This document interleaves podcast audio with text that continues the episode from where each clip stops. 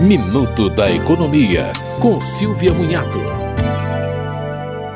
Pesquisa do Procon de São Paulo identificou uma alta de 0,74% na taxa de juros do empréstimo pessoal. A taxa média ficou em 6,82% ao mês. Vale lembrar que a pesquisa é ainda inferior ao último aumento da taxa de juros básica da economia, que foi de 12,75% ao ano para 13,25%, e a tendência ainda é de alta. O objetivo do governo, com o aumento dos juros básicos, é reduzir o consumo para frear a inflação. Segundo o Procon de São Paulo, o cheque especial continua com taxa de 7,96% ao mês por causa de limite imposto pelo governo.